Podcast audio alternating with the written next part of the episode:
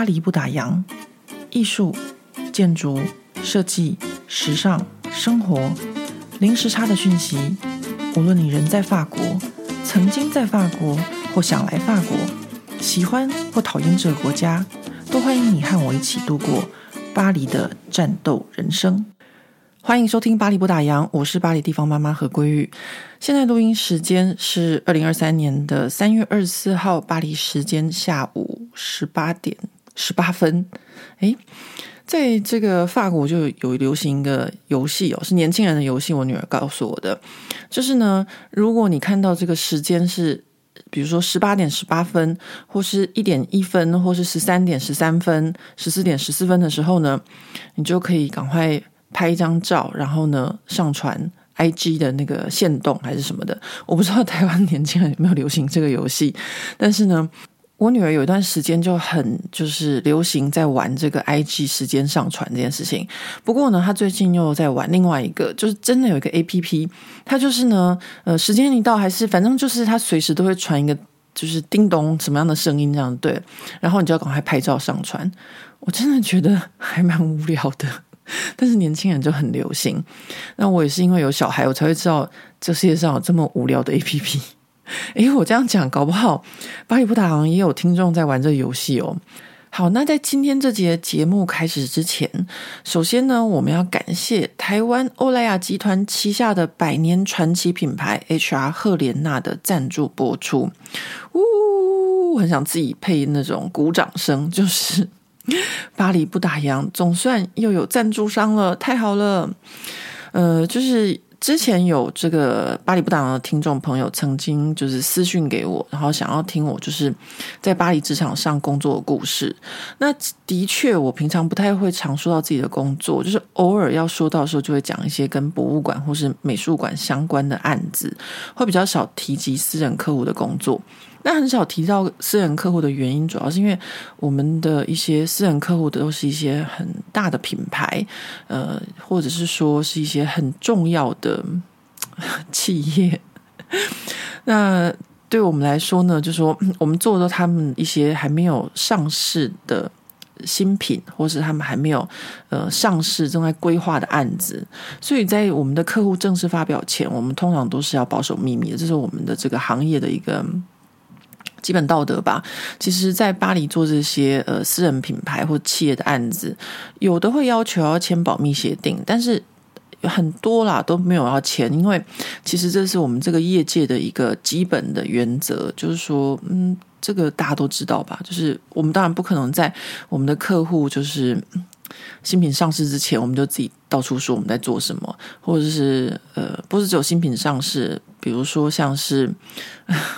比如说，像是一些新的建案啊，或是一些嗯，啊，我也不能讲太多。反正就是我们这个行业是要保守秘密的。那我们做的这些私人客户当中呢，就有很多是一些比较硬的、比较硬的。案子，我说比较硬的案子，就是因为，呃，我另外一半是一个很喜欢爱因斯坦和物理学的人，然后这这样子的情况，就是一些公关公司都知道说，我们可以处理一些比较困难的主题，所以呢，我们就会有一些就是像卡车啊、轮胎啊、汽车零件啊，我遇到最难就是石油探勘器材，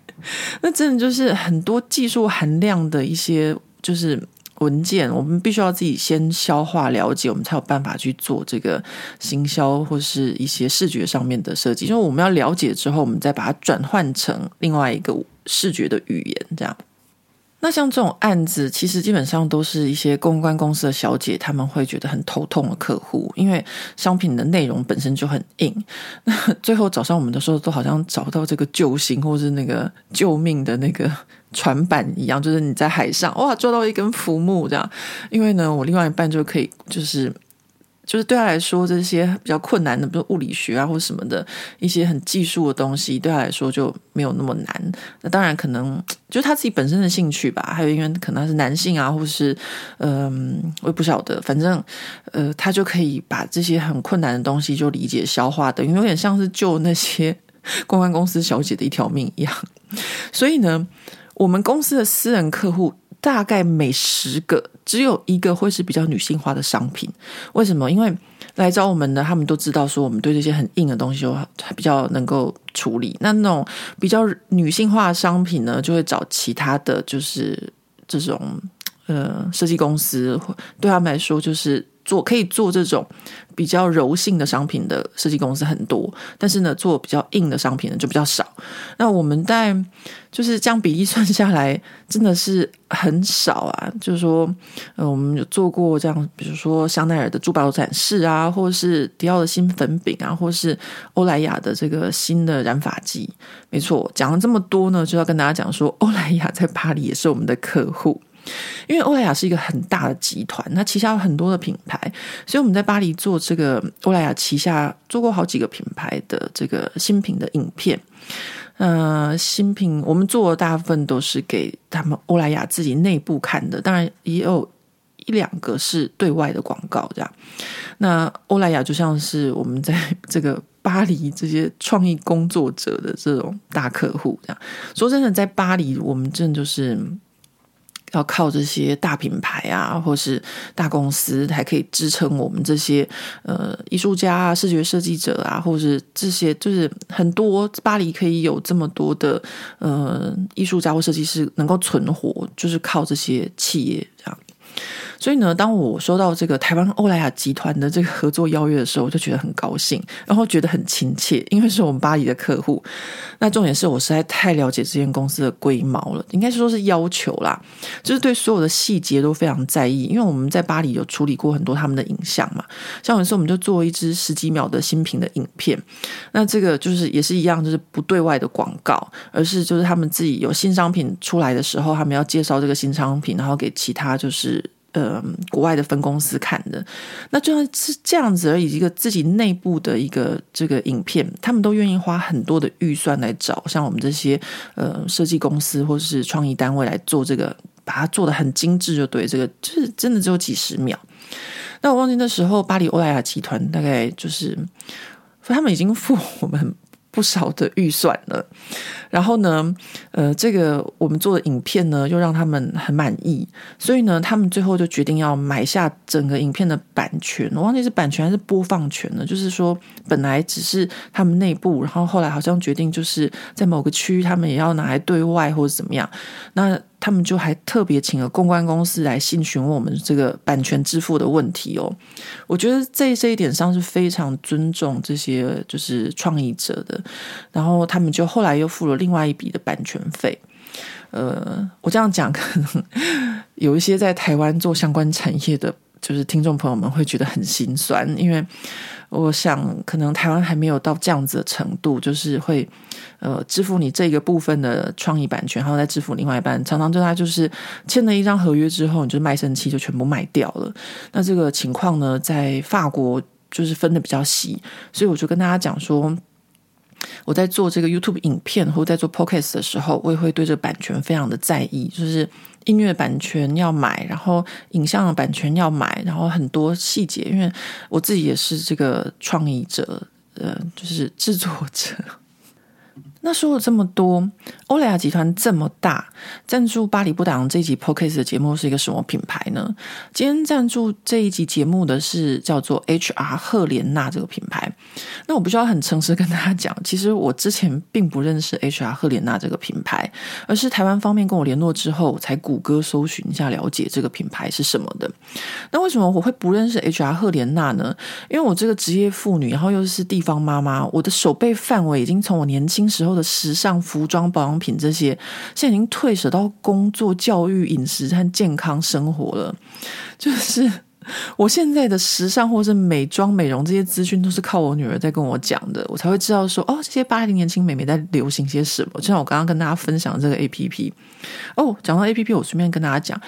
我这个妈妈啊，还会下载什么 APP 呢？就是巴黎的妈妈们有一个 APP，就是专门抢那个 Nike 的 Jordan 的鞋子的，就叫做 Jordan 的 APP。因为这个现在很流行嘛，就是 Air Jordan 就一推出来新款还是什么，我也不晓得，就是可以涨到就是一两千多一双鞋这样。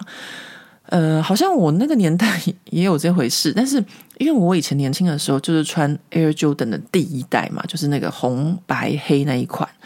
所以我完全对这种东西就是感觉就是很翻白眼。但是现在呢，换到我女儿的时候，我就必须要下载这个 APP 去帮她抢鞋，因为我如果没有在这个时候抢到鞋，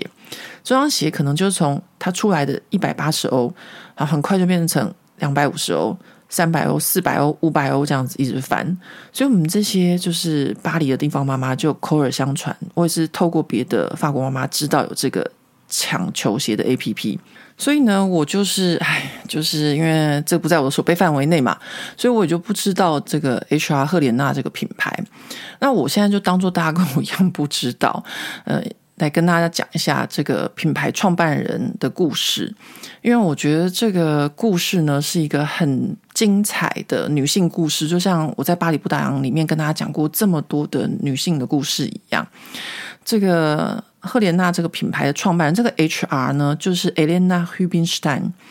嗯，我的发音就是法文发音，Elena 就是赫莲娜，Hubinstein 就是她的姓。那这个姓呢，呃，非常的特别。我们习惯看这些呃西方人或是欧洲的姓氏，就可以知道这个 Rubinstein 就是一个东欧的犹太家族的姓氏。那这个 Elena Rubinstein 呢，她的故事就真的就是跟可可香奈儿或是雅诗兰黛一样，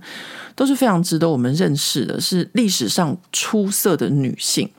好，那因为这个我用一如一直用全名来称呼她很长，所以我接下来就用赫莲娜来称呼她，讲她的故事。赫莲娜她出生在一八七二年，大家请记得这个年份，因为是。嗯，十九世纪啊，已经算是离现在很久了。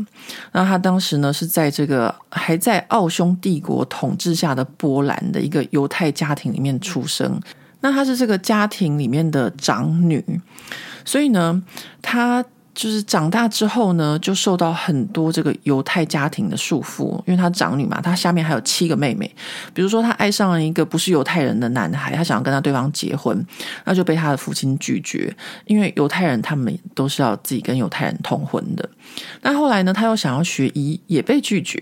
反正呢，她父亲呢对她的期望，大概就是像一般的传统犹太女性一样，在家里面工作，然后嫁个犹太人。所以她在二十四岁的时候呢，就为了逃避。他父亲帮他安排的婚姻，他就离开了欧洲大陆，跑去澳洲投靠他三个不认识的叔叔。那他刚到澳洲的时候呢，赫莲娜就一边在他的叔叔家里面帮佣，然后一边学英文，然后还在就是杂货店里面当店员。那澳洲的太阳很大，所以澳洲妇女的皮肤就常常因为日晒而受损。他就想起他妈妈的一个匈牙利的化学家朋友的配方，他就自己在家里面的厨房用草药还有杏仁做成这个面霜贩售。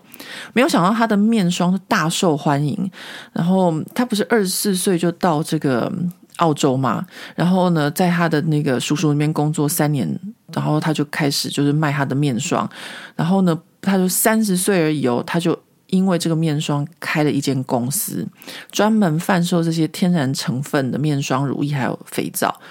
那真的是，嗯，我觉得是很厉害的移民，因为我自己也是移民，所以我觉得他才短短的时间就做到这样，非常厉害。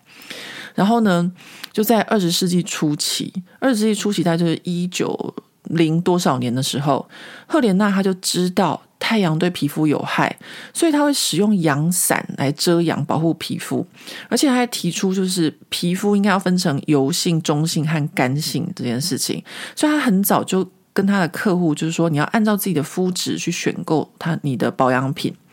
然后呢，他还开了美容沙龙，然后用顶级奢华的服务来就是对待他的客人，而且还花钱请知名的女演员和歌手帮他在媒体上面做宣传。这些现在讲起来，大家都可能都觉得没有什么，因为我们现在都习惯这些。不过我刚刚在跟他讲，就是赫莲娜这个是在一九零几年的时候，诶，他就已经有这么先进的想法，所以他就是美容界的先锋。那果然，美容界的先锋就是很有创意，而且又有远见，又有生意头脑。赫莲娜呢，她后来就把澳洲的店交给她的妹妹管理。刚刚不讲嘛，她有她有七个妹妹，然后呢，她自己就又回到欧洲。那她回到欧洲之后呢，就在巴黎结识了很多的科学家、皮肤科医生。让他之后推出的产品呢，都可以有这些科学和医学的背书。那赫莲娜她自己也在巴黎结识了很多一九一零年代的知识分子和艺术家，像达利、毕卡索、夏卡尔这些人啊。考克多那时候还称赫莲娜是美妆皇后。那在巴黎、伦敦、纽约都开了很多的这个美容沙龙，还有让女性脱衣服按摩的这种服务。这个。让女性脱衣服去按摩这件事情，我们现在看起来都觉得很正常。那油压都是要脱衣服，对不对？可是，在那个年代，真的是非常非常的，就是创新，然后先进。那赫莲娜在这个一九一零年的时候呢，她还有一件事情，其实跟当时的可可香奈儿是一样的，就是他们呢都专营法国当时社会的顶级阶层。那后来欧洲就发生了一次世界大战，赫莲娜呢，她就走避到美国去。不过当时的美国已经有匈牙利的雅诗兰黛，还有加拿大的伊丽莎白雅顿，所以赫莲娜她为了在美国杀出一条血路，她就成立了美容学校，训练了很多的美容师。所以现在如果有说有美容师这个职业，就是当时赫莲娜发明的。那如果我现在故事讲到这边，你就觉得赫莲娜已经很厉害，对不对？他的这个人生的巅峰，他的高峰期，其实并不是就到此而已哦。他的美容事业十分的成功，然后他旁边还投资了很多房地产，在纽约、在巴黎，然后他都有房地产就算，他还收购珠宝、艺术品。然后呢，他不到五十岁就把他的品牌以七百万美金卖给了雷曼兄弟。七百万美金哦，在一九二八年是一个超级大的数字。当年他才四十四岁，他就已经靠自己获得财富自由了。我现在跟他同年，我完全没有这这么辉煌，就是真的实在太厉害了。然后呢，好继续，因为我刚刚讲过，这不是他的人生高峰期，后面还有更厉害，就是他才卖出去不得隔年。美国就遇到什么呢？就遇到经济大萧条。那赫莲娜她就不想看到她一手打造这个美容王国就只有此结束。于是她在股价暴跌的时候，又花了两百万美金把自己的股份收购回来。大家有没有听到？这样一来一往，她就成了当时美国的就是女富翁，就是超级富豪。后来他就恢复自己经营这个跨国的美容品牌，然后还撑过两次世界大战。战后呢，就在纽约开了一间男性美容院，专门为男性提供服务，然后还有美容商品，还有桑拿，还有餐厅。这件事情哦，说真的，我觉得在二次世界大战刚结束的时候，真的是非常非常的前卫。不过呢，那个时候的人可能还没办法了解。如果说现在的话，在巴黎一定就是会很受欢迎啊，因为巴黎也有很多的同志或是爱美的男性。可是那个时候的男性都还没办法接受，所以这个美容院就是没多久就收掉了。那不过一间男性美容院在纽约收掉，并没有太影响这个赫莲娜这个美容帝国。他在一九六五年以九十二岁的高龄过世，当时他为他的儿子留下非常庞大的资产，不动产、珠宝、艺术品之外。在全球有十五间工厂和三万名的员工，真的是一个非常非常厉害的女性企业家。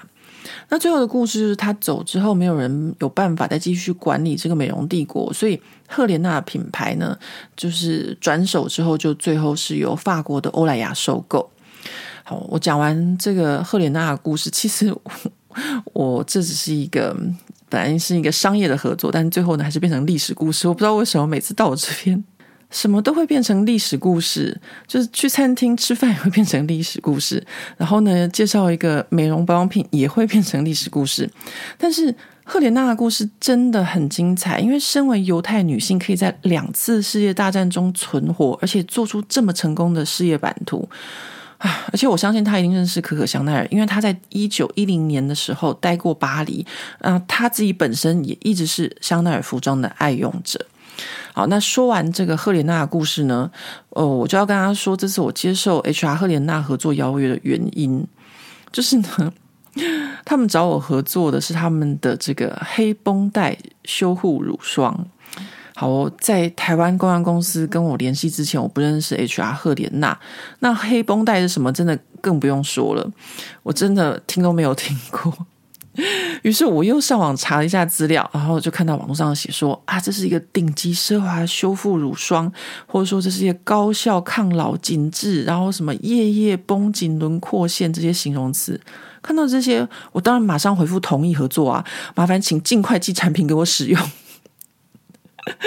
为什么？因为我就最爱这些了。诶你不是一个文青地方妈妈吗？怎么会喜欢这些呢？对，我是一个文青，但是文青跟喜欢享乐是不冲突的事，而且是很好理解的。因为喜欢艺术、喜欢设计、喜欢美学，那也爱吃美食，喜欢听好的音乐，在生活中食衣住行各方面都喜欢美好的一切啊。所以当我看到，比如说像我前阵子就很爱玩这个拉法叶百货公司的地下室。因为那边有很多各种厉害的按摩或是呃做脸，我就会去尝试，想要看看各种不同的这种做脸的这种手法。好了，反正我就是一个好奇宝宝，我什么都想尝试。然后尤其是看到网络上介绍的评语，然后他们有添加最高浓度百分之三十的普拉斯链，然后可以温和的深入基底，抢救这些。就是皮肤干燥啊、小细纹啊、苹果肌下滑、嘴边肉浮现、整体脸型垮松垮、轮廓线消失等等等。反正呢，这些就是我在网络上看到的。对我这个不做医美的人来说，就是一个很值得尝试的乳霜，就是可以用来 挽救颜面的一个东西嘛。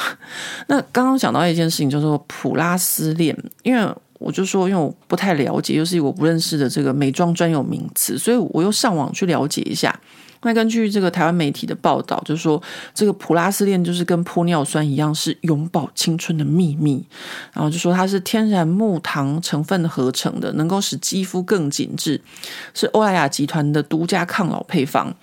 对啊，大家听到这样子，我会说 no 吗？对不对？所以这个 HR 赫莲娜的黑绷带到底有没有效？好，各位，到目前为止，我已经试用，应该是超过三个星期了。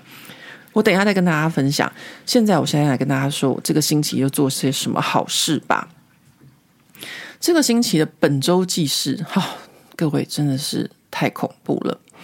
我这个星期呢，就是工作，工作，工作。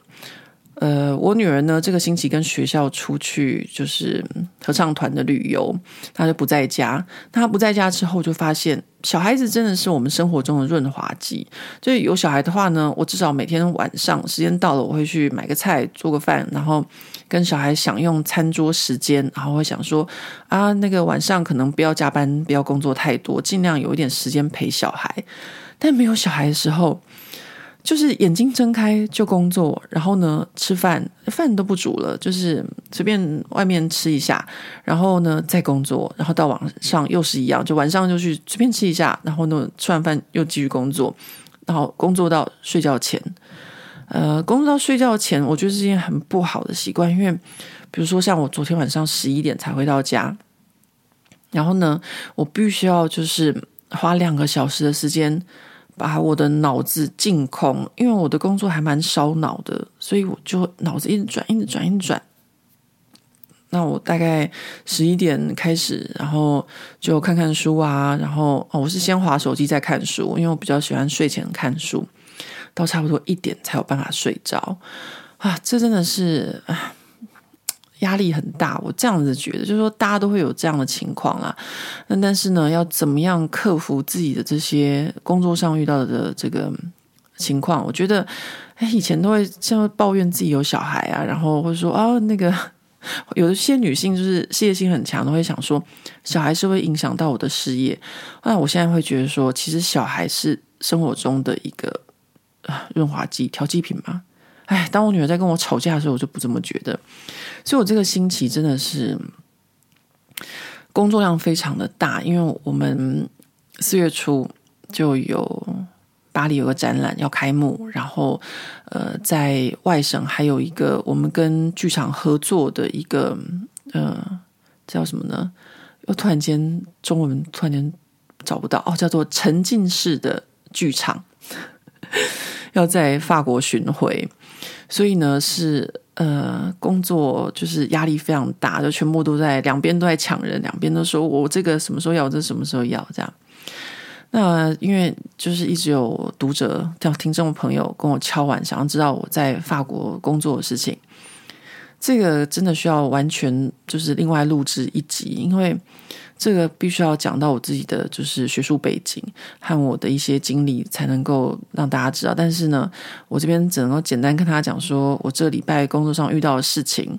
就是呢，呃，可能大家会觉得说，我已经来法国很久了，然后我有一个很好的学历，在做这些案子的时候，可能不太会遇到问题，但是还是会的。而且呢，有时候会遇到一些问题，就是因为我就是一个亚洲皮，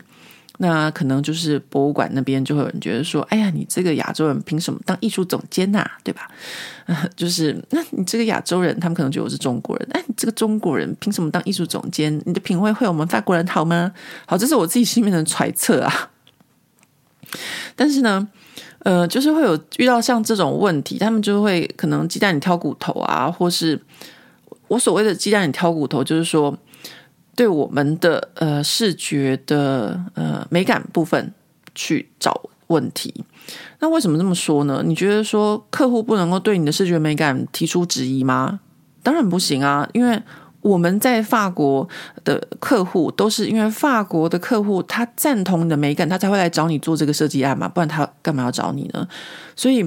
以前我不懂，就是说以前哦，我这这件事情我在脸书上面分享过，就是以前我会觉得说啊，就是客户讲什么就嗯啊嗯啊 这样就好，就你不会懂得帮自己去争取。那我记得很久很久以前，我在巴黎曾经参加过一次这个设计比赛，然后呢，其中一个这个设计师，他就他是评审，然后他就对我的设计的一个小小的地方，他就说：“你这东西都很好，但这个地方我呢就觉得怎样怎样。”然后我当场听的时候，那时候我也就是嗯啊这样。后来他就跟我讲一句，他说：“他说你如果不赞同，你可以反驳我，你可以为你自己的作品。”辩论、争辩，跟我争辩没有关系。那那时候我还是太亚洲人了，真的，就是我们不会帮自己去争取。但现在我已经不是了，就是遇到这个嗯、博物馆馆方的人，而且馆方的人其实是一个技术部门的一个呃一个负责人，技术部门的负责人跟我们说。嗯，我们内部觉得你们的这个呃，就是我们在做的一个东西的角色哦，不是很吸引人，这样。这对我们来说是一个很严重的措辞哦，因为不吸引人。我们在做的事情就是要吸引人。我们的工作在巴黎帮很多品牌做的工作就叫做呃。哎，中文叫什么？不叫做点石成金，就是要做出嗯，用公关公司小姐最常讲的一句话叫做“做出让人家觉得哇”的效果。如果大家喜欢买法国品牌的东西，是因为法国的商品都会让人家觉得有哇，就是你看到哇哦这样子。所以我们的工作就是在帮这些东西，就是让他们变成哇哦。所以这个博物馆的这个形容词。真的是很触犯到我们的专业。好，那这一次呢，我就愤怒了。我愤怒了之后呢，我就，我们就回了一封信啊，就这样子，就说，呃，因为现在我们马上就要开展了，在这个紧急开展的时候，是不是这个技术部门的人可以先把你们该做技术的事情做好呢？因为你们技术的部分没有弄好，所以影响我们的东西，影响了很多。那再来呢，就是。我想请问一下，贵单位有谁有跟我们一样的 CV，跟我们一样的背景，可以来批评我们做的东西不吸引人？其实我们是非常谦虚有礼貌，就是说，呃，因为他们都知道我们的 CV，他们都晓得我们做过些什么案子，因为我们不管怎么样，这个是博物馆的案子，我们都是透过标案拿到的案子。那当然，我们的 CV 上面，我们其实不太常讲说我们得过什么奖，因为可能在台湾讲说自己得过什么奖是很重要，但是在法国真的不用讲说我们得过什么奖，我们只要说我们做过什么案子就好了。大家都知道说，哦，如果你可以跟呃，比如说我们已经入围了奥赛美术馆了，那比如说奥赛他们已经认可我们了，其他我们就不用多讲了。然后在品牌上面很像，哦，如果你已经跟那个比如说 D 牌、C 牌或什么 L 牌合作过，那就知道说你差不多是什么样的 level。那我们实在是就是没办法，就是说，那我们的那个不平常是不太会讲，但是呢，嗯、比如说像我就是得过很多的国际上的设计奖，或是我当初在法国毕业的时候也是应届就是被选出来最具有天分的学生，这些东西我们都不需要拿出来讲。那你一定得要逼我，就只好跟你讲啊，或者说我没有得到奥地利奥地利林兹艺术节的什么大奖或什么的。那所以呢，最后我们就是这样子回复我们的这个 博物馆的客户。好，不管怎么样，都算是客户啦。大家可能会觉得说，捏一把冷汗，你是不是以后就不用再做这个博物馆的案子了？对，很有可能我们不会再做这个博物馆的案子了，因为如果对方是这么不专业的人，我们也不见得需要跟他们合作啊，对吧？那最怕的就是说，以这个设计师的工作来讲哦，我想。因为有很多就是听众朋友私讯跟我说想要听我的工作，因为他们也是设计师。那我相信，同样是设计师的人，最怕是什么呢？最怕就是你遇到客户觉得他自己都比你厉害，他自己比你还有想法，然后呢，你只是他的绘图工具，然后他要你哦，这个左边点，那个右边一点，这个字放大点，那个字放小点，这个颜色换成什么，那个什么，这种事情是我们在我们的专业上面没有办法接受的。那这个时候，我们就很快的把这个界限画出来，就说你如果不这样子的话，你这个设计的产业，你永远都是被当成是一个工具人。这在台湾是很常见的情况，但是在法国是，嗯，也是会有，是会有。但是呢，我们就会马上跟客户说：“哦，你好像越矩了，就是你这不是你该说的。”因为当我们在提案之前，都会自己做出很多的，就是不同的，嗯。按怎么讲呢？我举例子好了，呃，我刚好今天帮台湾的出版社他们设计了这个像弗洛的像弗洛伊德一样反应与思考的这个书风。那在我们提出这个提案之前，呃，我的出版社的编辑朋友他就说啊，你提了四个案子。我说对。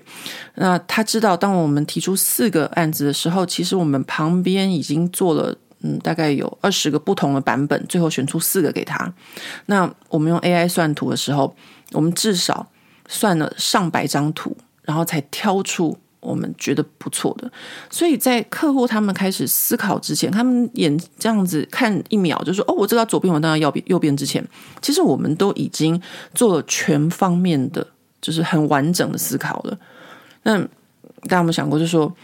当我们花了。十几个小时、二十几个小时在做这些思考的时候，会比你那看到那一秒钟就说“哦，这左边点，这右边点，这个要什么颜色”还要还要还要差吗？这就是专业跟不专业之间的差别，看要要不要尊重专业的这件事情。所以呢，啊，这就是哎，讲到工作，我觉得我现在这个很热。因为这个星期真的就是很恐怖的，很恐怖，很恐怖的在工作。上个星期我就已经跟大家抱怨过这个我是这个 B 计划小姐的事情了。那这个心情呢，就是记也去。所以我之前有跟大家分享过，就说我每一次做完一档展览，我都很想退休，就是这个原因。因为这是高度紧绷的工作。我记得我这礼拜有一天只睡三个小时，工作到早上四点，然后呢，嗯，睡了三个小时起来就继续在在工作这样，因为就是要赶着这个。展览跟剧场两边都在都在抢人的事情。那在这样子的工作情况下，本周的巴黎，哎，我真不知道说什么好了。上星跟大家讲过乐色的事情，我们的乐色已经持续到这个礼拜，已经是第二个礼拜了，所以真的很臭。乐色就算了啊，还有我们的地铁罢工，地铁罢工就算了，你要开车，你还没有油可以加，因为加油站也罢工。本来呢，呃，我另外一半呢，因为我们必须要有一个人在巴黎嘛，我另外一半他要去就是外省，就是去我们现场的那个剧场那边去看，因为是一个沉浸式的一个舞台，嗯、那个有一点困难度，应该说困难度蛮高的。我现在也不能讲太多，反正就是他必须要去现场处理。结果呢，嗯、他就是开了车子，然后。两个小时之后呢，又绕回来巴黎。为什么？因为他说他绕了所有巴黎就是环岛上面的这个加油站都没有油，然后呢，开上高速公路找了三个加油站都没有油，他只好开回来，因为他开不到目的地。哦，我天哪！我听了以后真的觉得真的太累了。现在这个时候在法国生活，在巴黎生活真的很累。然后呢，我昨天本来下午要去开会。结果我出了门之后，地铁罢工。我想说，好吧，地铁罢工大概可能就是，呃，可能就变成说，原本是三班变成只有一班，或是就减少班次这样。那我就不坐地铁了，我就改搭 RER，就是那个近郊铁路，也是可以接近我的目的地。结果呢，我到了这个 RER，我到了月台，月台上面全部都是人，等了很久，好不容易来了一班车，然后门一开，有人下来，那他就。门也不关了，就不动了。然后我整个就是大家都傻，想说怎么回事？最后呢，旁边只有站务人就说：“哦，现在呢往北就是卡住，往南更不用想了。”就是大家全部都傻眼。我想说怎么会是这个样子啊？反正我后来就是会议也去不成，因为我在北方，然后那会议在南方，我是完全没有办法，就是。没有办法移动吧？这就是现在这个巴黎的情况。那呃，有还有什么呢？还有这礼拜就是马克龙就发表他的演说，在讲就是呃要这个延后退休的事情。我是没有看啊，因为我在忙工作的事情。结果呢，其实我不知道是。怎么回事？我只知道说晚上不知道几点的时候，突然间我家附近就有游行啊，大家都在吼啊或什么的。我想说是什么什么议题、什么诉求，我都没有太注意，因为我实在是加班加到太就是昏天暗地的状况。就后来隔天听我健身房的同学讲，我才知道说哦，是那个马克龙讲了，就是啊乐乐等啊那大家都不想听，就是他是就是一个很爱说教的人，大家都对他讲法就是对他看法就是是一个很。少年老成吗？不知道，就是很爱很爱说，很爱讲，但是人家都不想听。然后我的健身房同学这样跟我讲，到那一天的中午，我就看到新闻在采访去抗议的人，现场就是抗议的人啊，他们也是这样讲，说马克龙讲的太多，谁想听他讲那么多啊？就很爱说教啊。那我就想到说，之前疫情的时候也是一样，那马克龙常常就会疫情要发表一些政策啊或什么的，也是一样，就讲很多，然后就觉得很烦呢。嗯，就像我女儿一样吧，我女儿不想听我碎碎念呢，谁要听总统碎碎念啊？对吧？好吧，这就是这一周的记事。天哪！我今天都还没有开始讲我巴黎女王风，我就已经本周记事，然后再加上那个赫莲娜的故事，就已经讲了三十七分钟嘞。我觉得我这样适时就是跟大家报时，就是讲了几分钟，我觉得还蛮好。就说如果你现在一边听我的 podcast，然后呢，你一边在跑步，那可能就表表示说你已经跑了三十七分钟了。那 或者是说你可能一边在干嘛，划手机啊或什么，就比方说你已经过了这段时间了。好，那。现在呢，在我们正式进入今天巴黎女王风主题之前，我们再回来一下这个 HR 赫莲娜的故事。就是呢，要说这个我回复台湾公关之后呢，这个台湾公关就火速的寄了一瓶黑绷带给我，真的是火速哦，因为当时我还在山上滑雪，人都还没回到巴黎，DHL 快递就已经到了，我还必须要安排这个 DHL 先送到我家附近的店面，我再去拿。那如果是要说这个。试用的心得的话哦，我是这样觉得，就说这可能跟吃饭一样，就说哪一间餐厅好不好吃是跟个人的口味有关。呃，所以我在我的这个 YouTube 频道上面，我不太会说，就我自己觉得好吃，我会说好吃，但是不见得是大家都会觉得好吃。那美容商品好不好用呢？我觉得也是跟个人的肤质有关。所以我一直以来都是那种耳朵很硬的那种人，就什么东西呢？我都要自己去尝试的，我才会知道自己好不好用。诶，我才会知道自己喜不喜欢，或这东西好不好用。我是不太会相信那种网红或布洛克介绍产品的那种人。所以呢，那时候收到这个 HR 赫莲娜寄来的黑绷带的时候，我心里面是很好奇，就说这个乳霜到底有没有像网络上传说的这么好？因为像我这种不喜欢医美的人，如果可以用涂抹的方式来解决脸部的一些问题，那不就太好了吗？那那时候我刚从山上滑雪下来，我就想到那公关他最初和我接洽的时候，他就说呢，黑绷带对烂脸最有帮助。然后，然后我的回复就是，哎，不好意思，我的脸不烂呢，因为我就是除了爱晒太阳，然后有一些那种雀斑，然后还有就是反正就是我这个年龄女人不做医美会有一些的松弛啊、嘴边肉啊，或者太胖没有轮廓线这些之外，其实我的皮肤状况还不错，因为我就是很喜欢就是乱买啊，然后。来试用这样，我就是一个脑波很弱的地方妈妈啦，所以我常常说我自己是坏朋友，因为我自己就是脑波弱爱买，所以我就会跟大家说，哎，一起来试试看这样子。那滑雪那一个礼拜，其实对皮肤的伤害是蛮大的，主要原因是因为阳光照在雪地上的反射率是百分之百。你怎么知道我我晓得这个是百分之百呢？啊，不好意思，就是因为我的人生的这个 CV，就是我人生的履历表当中，我曾经有两年做过灯光设计顾问，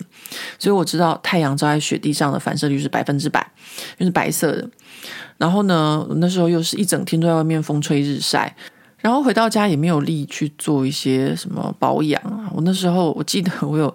特别带这个面膜去敷，因为我知道山上就是。室内暖气就会开得很强，就会很干这样。结果我才真的太累了，我面膜只有敷一个，所以呢，我就从山上回来之后，我就想要来就是特别来试试看这个 HR 赫莲娜的这个黑绷带，我觉得嗯刚好这样，所以我就会每天晚上就是洗完脸以后，就会很有仪式感的在桌子前面坐下，然后拿出我的这个黑绷带。然后还按照公关小姐给我的说明指令，先把乳霜放在手心乳化，用指尖画圆的方式温热涂抹，然后再侧脸下巴按摩一下啊。因为呢，我最近最在乎的就是我胖到没有轮廓线这件事情。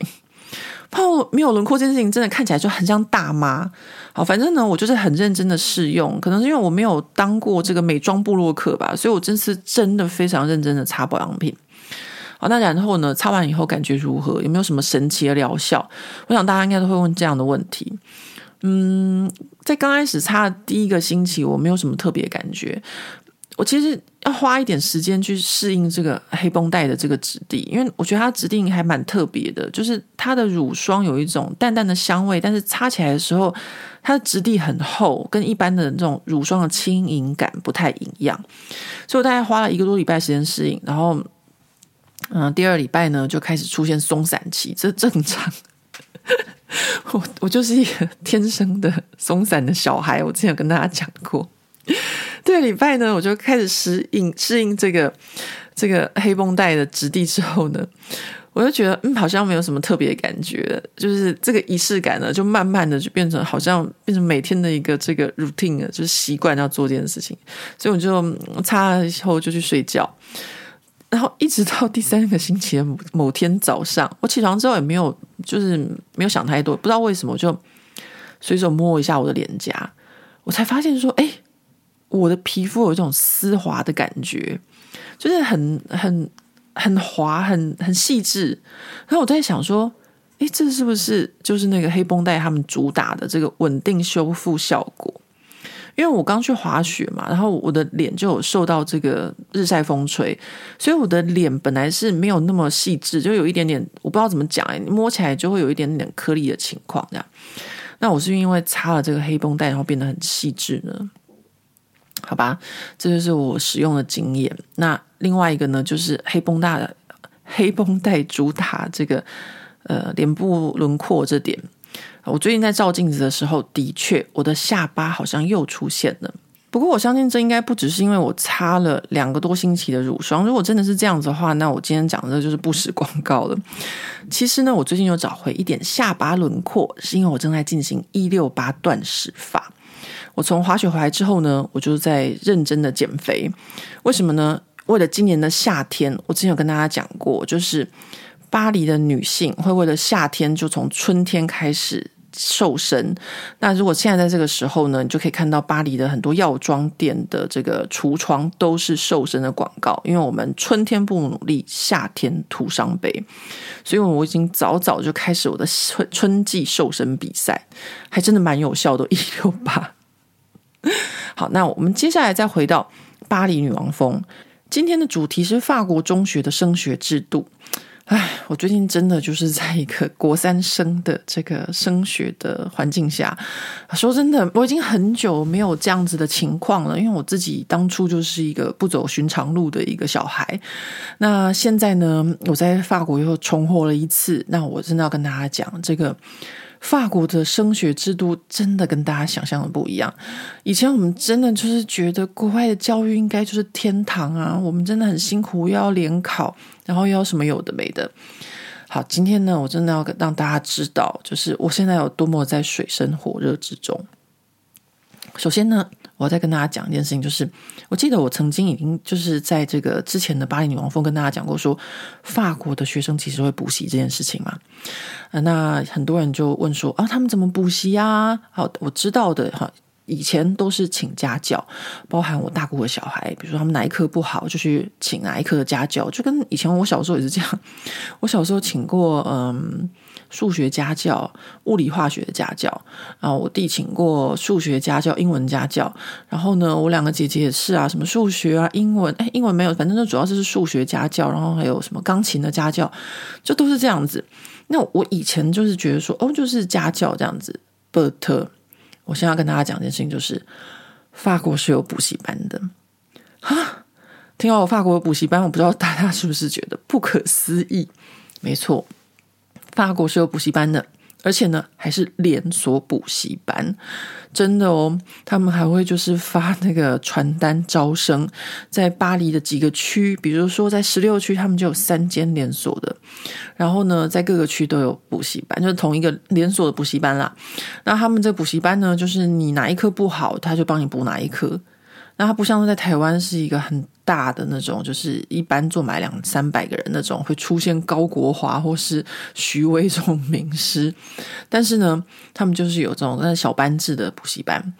那我之前跟大家讲到说，哦，他们有在补习这件事情的时候，就有些人会说，啊，那个一定是因为华人很多啊，然后其实都是华人在补啊，就说，呃，亚洲人最会就是把整个社会变成这样子。那我先要跟大家讲，就是这个补习班是法国人的补习班，他其实不是亚洲人，也就是说呢，他那个补习教室里面，我有看到就是一小班里面坐一桌，全部都是法国人，就是法国学生。那当然，像我大姑他们的小孩也是法国人呢，他们也是会找。家教或什么的，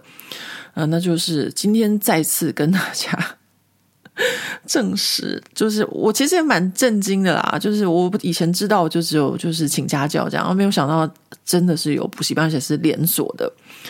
好，那再来就是啊，其他升学制度的部分。那我女儿今年就已经升上这个国三了，然后呢，从国三一上来，就在这个家长群组面就有很多人在问说。哎，去哪里申请成绩单呐、一直在问去申请成绩单的事情。嗯、那我们就说那个网站上就有成绩啊。然后就有些家长说不是不是，我是要那种有评语的成绩单。因为呢，网络上我们是随时可以下载，就是小孩子的成绩。但是有一种叫做正式的成绩单，就是各科老师都会给学生这一个学期表现，然后有一个评语。那这种叫做正式的成绩单。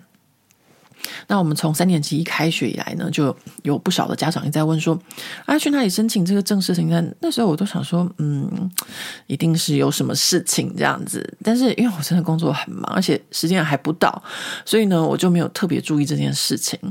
然后后来随着问这个成绩单的人越来越多，还有各个小道消息越来越多，我才知道说。嗯，这些家长们其实他们都在暗自的打算帮他们的小孩申请巴黎最好的，不只是巴黎，全法国最好的高中。那全法国最好的高中，我之前跟大家讲过，一个呢就是 Henri IV 亨利四世高中，另外一个呢就是 Louis le Grand，叫做嗯路易大帝高中。那亨利四世呢，就是大家都知道的嘛，那个沙特和西蒙波娃念的这个以文科为主的学校。那呃，路易大帝就是以理科为主的学校。所以呢，这些家长们呢，就就是很早就开始准备。那怎么样申请学校呢？我觉得这个好像听说跟台湾的繁星计划很像，但是因为我不知道台湾的繁星计划是什么，我还是在当年那个联考制度。那我就跟大家讲法国的情况，真的是一个无敌复杂的一个网络申请的系统。然后这个无敌复杂，就是啊，这世界上能够比法国人更复杂的也只有法国人的这样。呃，先分成，我跟大家讲，就是说，比如说呢，他申请国中上高中，他们就分成是小巴黎和其他的。也就是说，呃，巴黎其实很大，但是在巴黎市中心这个蛋黄区的小巴黎是很小的，就像台北市跟新北市一样。那我们可能就不会想太多，就说哦，你可能住在新北市，你也可以申请呃建中、北女这些学校。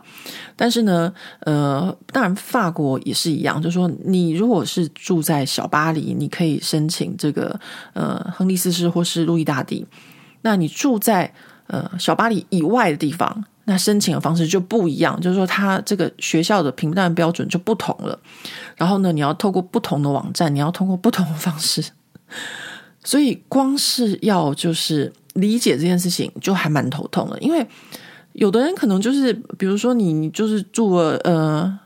一个马路之隔，那你可能就已经是在外县市了，这样就是在新北市了。那就整个就行，就是整个网站就很不一样。然后呢，除了这个要搞懂之外，还有一个就是你要知道你要去念的是一般的高中，还是专业的高中，还是呃复合式的高中？呃，怎么说呢？法国是这样子，就说他们一般高中就像是台湾一样嘛，就是一般的普通的高中。那还有就是职业高中，那职业他们就分厨艺啊，或是艺术啊，各种不同的。这就跟台湾的职校是一样的。但是呢，还有一种系统，它是比较特别，它是给专业人士的。什么样的专业人士呢？举例来说，有。学音乐的小孩，学音乐的小孩呢，他们必须要到特定的高中，比如说他们这个高中可以接受这些学生早上上课，下午自己去练自己的乐器。还有除了学音乐之外，还有比如说学体育的，然后或是各种不同的。那还有除了这些之外，还有一种叫做特殊的国际的。呃，班级国际班就是他们是以特殊语言为主的，比如说有国际的，比如中文国际班、德文国际班、欧语系国际班、英语国际班、阿拉伯语、韩语各种不同的国际班。那这种呢，又是另外一个管道，你去申请，然后呢，申请了就是你要必须要在这个管道申请，同时还在那个管道申请。然后网络申请作业又非常的复杂，比如说呢，我们必须要在几月几号以前，就在这个法国的这个学校的网站上面就要说，我们要先选我们的小孩他的未来要走哪个方向，比如说还要走专业的职校，或是走一般高中。好，光是这个呢，你就要先填，在几月几号要先把这个选好，然后呢，选好以后，不是就没有事了。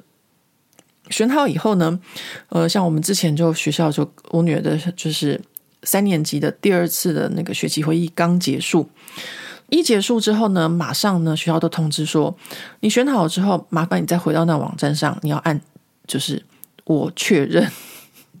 其实你在申请的时候你就已经确认了，但是呢，在第二学期就是学校期末会议结束之后，就说你网络上申请，然后。这个申请资料会寄到你的学校，然后呢，学校呢再帮你 double check 之后，你自己要再回到网络上再按下说“我确认”，就是有一个一个接一个的步骤。然后呢，现在比如说，嗯、到四月七号之前，就是我刚刚讲的，就是你要填那种复合式的呃高中，比如说你要去学呃体育或是呃音乐或是国际班这种奇奇怪怪这样子啊，这个呢要在另外去。这个时候就是要去申请这些，然后申请完这些之后呢，还要在最后一次再申请，就是你的高中的排名，就说你的志愿，这个填志愿这件事情呢，非常非常的，又是另外一个学问，就有点像我们大学的时候要填什么系啊，选什么志愿一样。那这个填志愿的复杂点在哪里呢？好，大家跟大家讲，就说我们刚刚是不是有讲说最好的那两所学校，亨利四世跟路易大帝，好，这两所学校呢是叫做独立招生，但他的独立招生又不完全是独立，他以前真的是独立，但是从去年开始他就不独立了，他就是跟大家一起挂在网络上，然后用网络上的这个就是票选这样子，但是呢，他就独立又不独立，为什么呢？就是说。呃，通常你在填志愿的时候，法国学校就是很机歪。如果你没有把它填在第一志愿，你想要去的话，那你到第二志愿，人家可能也不会要你。比如说，我今天我很想要去，嗯，北一女，但是呢，呃，北女不要我了，我第二志愿我填中山女高，那中山女高可能就觉得说，哈，我跟北女其实也没差，我你把我排第二志愿，我才不要你呢，滚这样。所以，所以填这个志愿就是一个很难的事情，就说你必须要就是冒着一个危险，说哦，你可能第一志愿的学校他不要你，但是此时第二志愿的学校他也不要你了，那你怎么办？那你只能回到你家附近比较差一点的学校了。但是呢，呃，是这样子没错。但是呢，呃，亨利四世跟路易大帝学校呢就不包含在这个里面。也就是说呢，如果你的志愿是想要就是念这两所学校，你可以比如说你第一志愿你填了亨利四世，然后你第二志愿就填路易大帝。那当然，路易大帝可能就不会要你嘛。但是呢，如果你这两所学校都不要你，没关系。这时候第三所学校就变成你的第一志愿了。这就是我刚刚跟大家讲这个亨利四世和路易大帝他们既独立又不独立的部分，也就是说呢，他可以占你的这个第一名、第二名的空缺，然后同时呢，呃，他又不影响你的第三名。就是说，你如果他们两个学校不要你，并不影响你的第三名排名。这真的是一个，哎，我觉得是一个还蛮奇怪的逻辑吧。呃，就是告诉大家说，这个学校真的是太好了，这样子，所以他们。呃，虽然想要打破这个嗯社会阶级的差异，就所以他们就把他拉到这个一般的高中的生下，因为以前他们就是很好，所以他们都独立招生，然后全法国的最好的学生都想办法要来念这个学校。那后来他们就发现说，哦，这样子好像呃就是呃只有精英制啊，法国的这个精英制度是最为人诟病的，所以呢，我们就要想尽办法呢，就是不要让这个所有的好学生都到这个亨利斯。是和那个路易大帝学校这样，但是事实上这是不可能的事情，因为有人的地方就是会有竞争，大家都想要去好学校嘛，所以就是这是我觉得这个法国教育部一直 就是说真的，他们真的就是一个朝令改、朝令夕夕改的一个国家，就是在教育制度上，所以我就要一直 update，一直 follow 这些，我真的觉得非常无敌累。那这些学校评断标准是什么？那我之前有跟大家讲过，就是诶以前都是成绩嘛，亨利四世和那个路易大帝都是看成绩，但是现在就不是了。啊，现在不是就是没有人知道他们这个评断标准是什么情况下，大家根本就觉得在抽乐透。以前班上第一名的学生，他就可能会去念，那现在可能第一名不见得申请得到，然后变成第二名、第三名。为什么？因为他还有什么奖学金考量啊、家庭指数考量，然后像以前还会看什么从小到大的成绩啊什么，现在就是有很多我们背后不知道的内幕。那我今天就来跟大家讲一下这个内幕有什么。其实呢。第一个是很多人都知道，就是大家都会觉得说，哦，要送小孩去念私立学校，尤其是呃，有许多的华人家长都喜欢把小孩送去念私立学校，因为他们觉得私立学校管得严，然后呢，呃，是名校，然后呢，升学率高，诸如此类的事情。但是呢，法国的私立学校是一件很恐怖的事情，就是说，如果你成绩不好，他就把你踢出来，所以他们才可以维持表面上看起来就是。超高的就是录取率什么的，那小孩子进去私立学校之后，其实压力是非常大的，因为他随时都要担心自己成绩不好被学校踢出来，这是第一点。然后第二点呢，就是私立学校的确比较严格，所以他们对学生的要求很高。那这件事情呢，我后来有经过就是多方的家长求证之后，就说大家的目标都是考上一个很好的就是学院。在台湾就是大学，那我们就是学院。那目标是这种好学院的时候呢，其实你不是说你考进去你就没事了，因为有的这些好学院或者说预备班，你还有第一年、第二年、第三年，就是你随时都有可能被刷掉。那大家其实也都是战战兢兢的。那私立学校其实还有一件事情呢，就是如果到了这个高等院校之后啊，就是有件事情比较为人诟病的，就是说因为。小孩子在私立学校的时候呢，他就是老师在后面就是推的很勤，也就是说，呃，比较是学校的教育体系管得比较严，然后让孩子他会变得比较就是紧张。但是呢，一旦上了高等院校之后，就会松懈，或者说他会没有人在后面就是呃帮助你之后，他们比较容易迷失方向。所以有一个就是数据，他们研究出来就是说。一般靠公立学校考上高等学院的学生，他们通常都会走到最后完成他们的学业。因为他们在一般的高中，就公立的高中，他们的老师啊，大家也知道，就是罢工很多嘛，所以你必须要很多知识或养分都要靠自己，所以他们会比较靠自己，然后会变得比较独立。那私立学校学生呢，可能就是因为一直有老师在后面和家长在后面，所以他们上了这个高等院校之后，他们的完成度就比较没有像一般的公立学校这么多。那这是一个部分。那还有呢，公立学校好像听起来就比较好嘛，但是也没有，因为刚刚跟大家讲，就是公立学校老师都很会罢工或什么的。那我今天就听到一个大八卦，就是公立学校呢，像我女儿的学校，她就是有一个曾经就是有一个很优秀的三年级的学生，他想要申请路易大帝，他的平均分数是十九分哦，十九分真的是非常高的，因为我们满分是二十分。那这个学生呢，他去年没有申请上路易大帝这个学校，为什么呢？因为他的就是申请文件被校长压下来了。那不是高中这个路易大地的学校的校长压下来，而是被国中就是学校的校长就压下来。为什么呢？因为公立学校的学就是校长，他们也不希望好学生外流。因为我女儿学校，他们有国中部也有高中部，那他们高中部也是还算不错，然后到这个预备班也还不错，所以校长当然也会希望说，好学生留在我们这边，我们之后可以拼点业绩嘛，对不对？如果所有的好学生都跑去路易大帝或是亨利斯斯，那我们之后就一直能维持在这边啊。如果我们有多点好学生的话，那我们是不是之后也可以就是呃慢慢的往第一名、第二名往前移这样？所以这些这我我只想说，这真的是希腊神话里面很人性的部分，在我们日常生活中都会出现。就是大家都是为了自己，所以这个小孩他的怎么说呢？是他的利益吗？或是他的前途就这样子，就是。被校长给干掉，那他后来知道之后，他当然也是很不高兴，所以他就直接自己去见了这个陆医大帝的这个学校的校长，然后跟他说：“我是一个平均分数十九分的学生，而且我很想要到你们学校，但是我去年来申请却没有申请到，我现在已经高一了，我希望可以来申请，就是高二的插班。那像这么优秀的学生。”路易大帝这个学校的校长看了他之后就说：“好，没有问题，麻烦你今年就直接把你的文件交给我吧，我直接让你录取。”有没有听起来很励志呢？其实我是觉得，在法国以前我们都会就是觉得这个这个国家好像就是有一点散散的、很浪漫或什么的。可是我一直觉得这个国家是很给就是有天分的人机会。呃，我自己就是这么觉得，因为。我在台湾就是一个不听话的小孩嘛，然后就是老师眼中的问题学生哦，艺术学院或者设计系里面的老师眼中的问题学生，因为我就是很喜欢做跟人家不一样的东西。可是我这个特色，就是我这性格部分，就在法国被看到。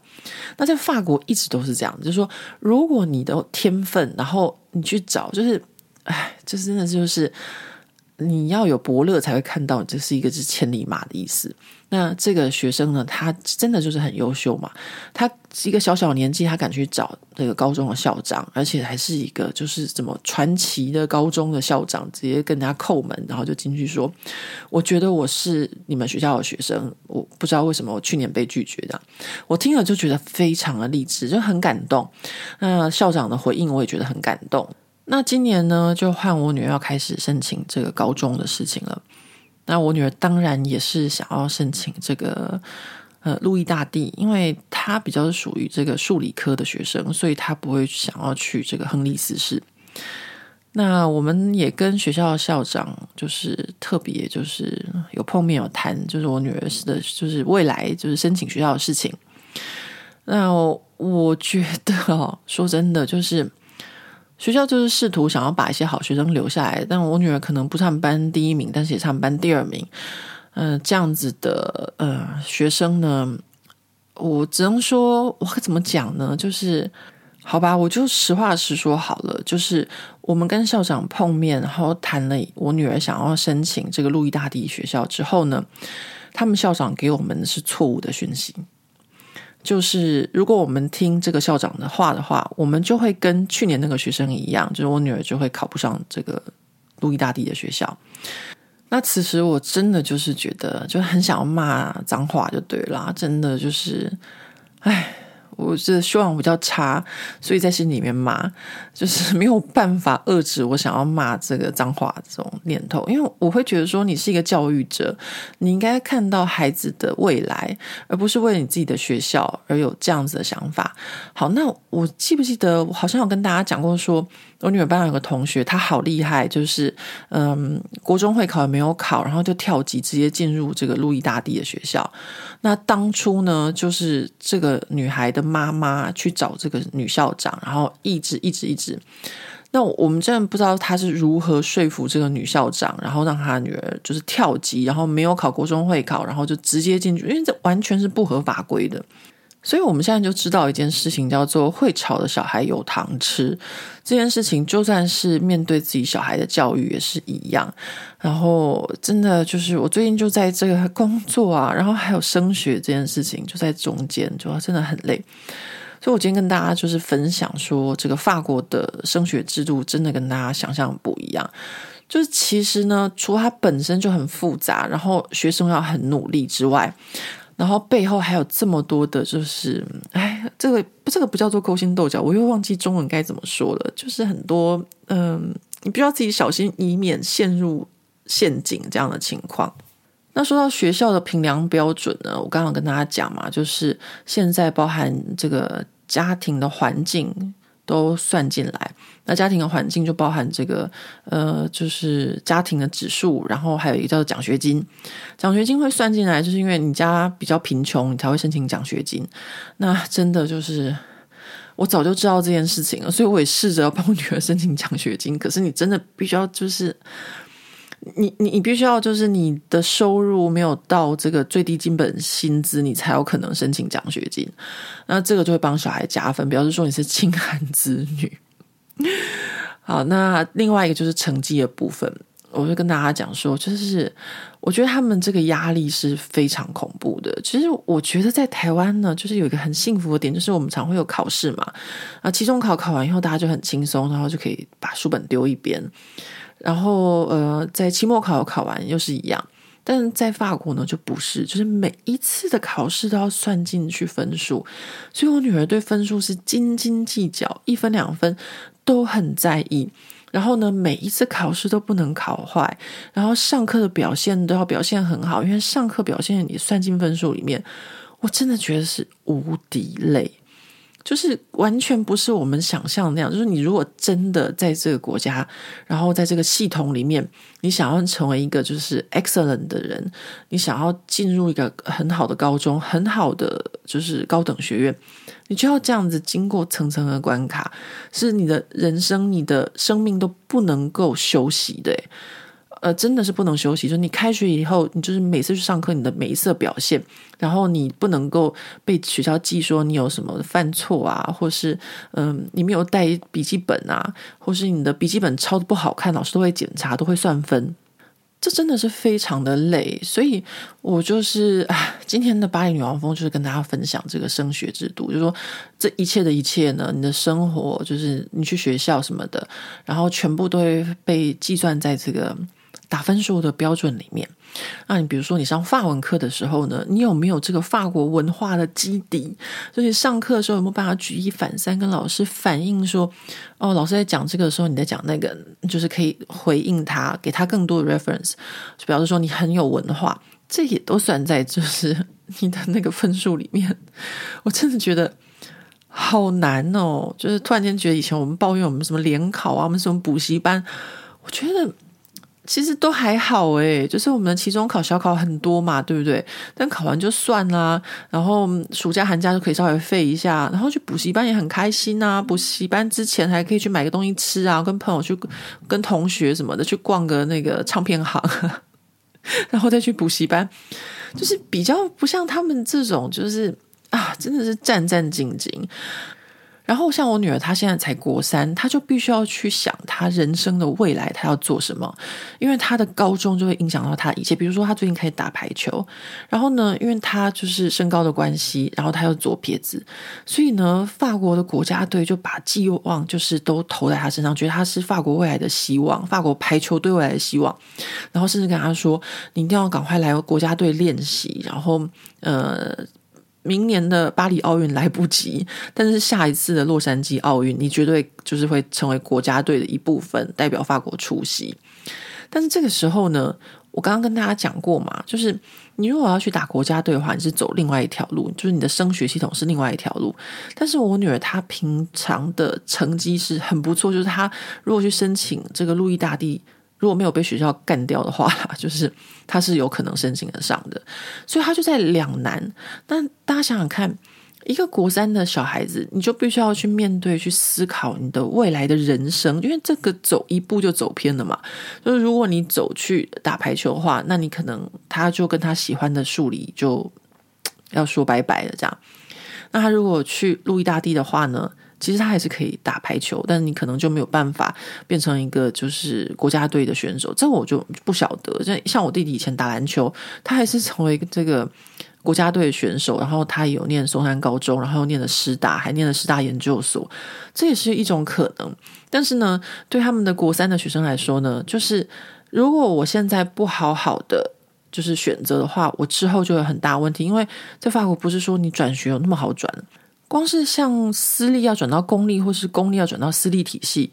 那都没有那么容易。比如说，在巴黎郊区有一个很有名的私立的国际学校，然后很多人呢都挤破头想要去，然后很多华人还特别跑去那边买个房子，就在附近啊，呃，置产，然后呢就希望小孩子呢从小就要进去那个体系里面，然后一直到小学、中学、高中这样子。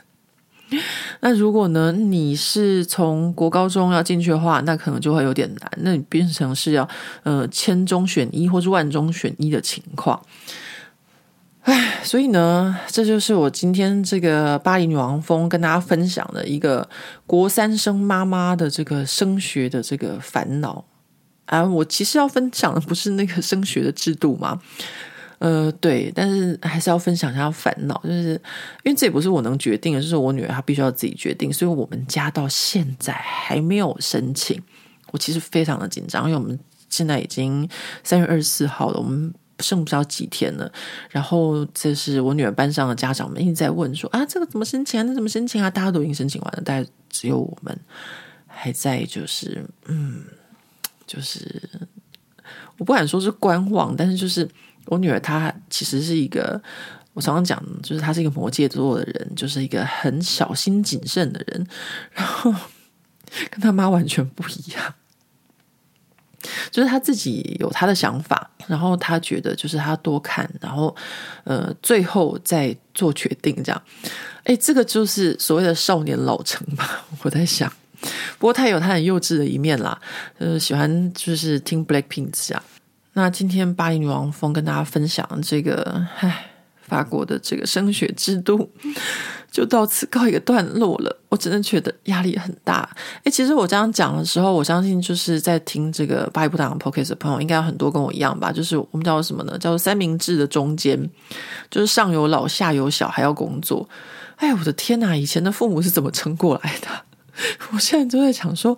妈呀，也太恐怖了！不过我自己有撑过来的方式啊，就是我会去吃好吃的东西，然后去，其实像我在这边跟大家分享这些有的没的，我也是非常非常的舒压。我非常感谢他听我在这边噼啪讲一堆有的没的，这真的是就是我觉得生活中很开心的事，因为工作的事情压力很大，女儿学校的事情压力也很大，所以在我觉得巴黎不打烊是我想要做什么就做什么的地方。好吧，那今天呢？OK OK，在最后我还是要跟大家讲一下，就是呢，我再次感谢 HR 赫莲娜的赞助播出。那我也很感谢有品牌看到，就是我在生活中很认真的跟大家分享我自己所做的努力。然后呢，还有点让我更高兴，就是